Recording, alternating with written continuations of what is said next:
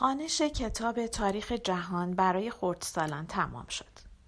نمی‌دانم دفعه چندم بود که این کتاب را میخواندم ولی امیدوارم دفعه آخر نباشد. این بار خواندن این کتاب با دفعه قبل فرق داشت.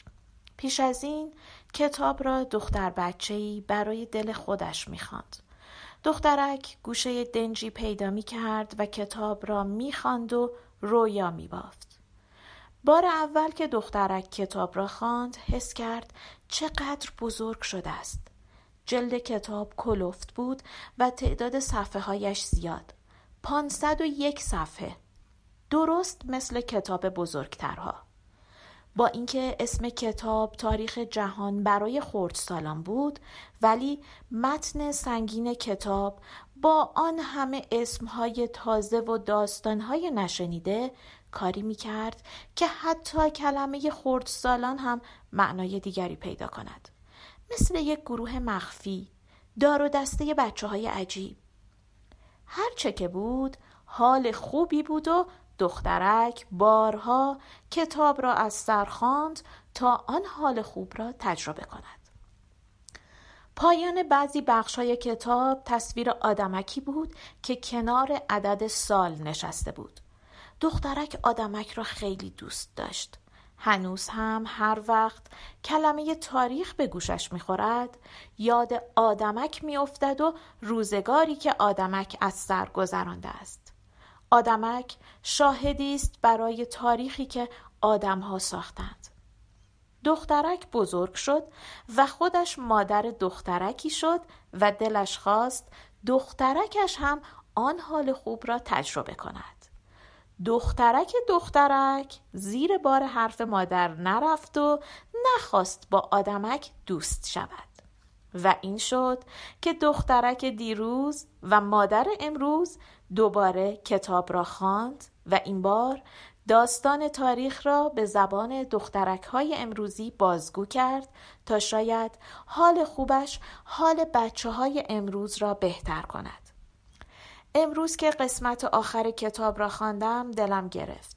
نمی‌دانم باز کی فرصت می کنم سراغ آدمک و کتاب تاریخش بیایم. تمام این 21 هفته که خانش تاریخ جهان برای خردسالان طول کشید سر و کله دخترکی که دنبال جای دنجی بود تا کتابش را بخواند پیدا شد حالا که کتاب تمام شده دخترک هم بساتش را جمع می کند و می رود. دلم برایش تنگ می شود. خواندن این کتاب برای دخترم بهانه بود. دلم برای بچگی هایم تنگ شده بود. دلم برای تابستانهای طولانی بچگی، برای عصر پاییزش، برای زمستانش با بوی بخاری، برای بهارش با عیدهای بیخیالی تنگ شده بود. دلم برای دخترکی تنگ شده بود که آرزوهای زیادی در سر داشت. آرزوهای جور و جور. دخترکی که شنیدن هر اسمی او را به دنیای دیگری می برد. دخترکی که یک دنیا قصه در سرش داشت. 21 هفته با دخترک زندگی کردم و الان حس می کنم دخترک را دوباره پیدا کردم. باز این کتاب حالم را خوب کرد و امیدوارم همه آنهایی که خانش من از این کتاب را میشنوند حالشان خوب شود. نویسنده کتاب ویرجیل موریس هیلیر است. اطلاعات زیادی درباره زندگی شخصیش پیدا نکردم. جز اینکه کتاب های زیادی درباره تاریخ برای کودکان نوشته است و احتمالا بین سالهای 1875 تا 1931 زندگی می کرده است. مترجم کتاب دکتر مصطفی مقربی است. ایشان دکترای زبان و ادبیات فارسی داشتند و بین سالهای 1293 تا 1377 زندگی می کردند.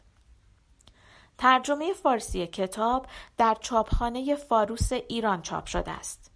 این هم نتیجه جستجوی من برای یافتن کسانی بود که حالم را خوب کردند. دعای خیر من و همه کسانی که با خواندن یا شنیدن این کتاب حالشان خوب می شود بدرقه راهشان باد.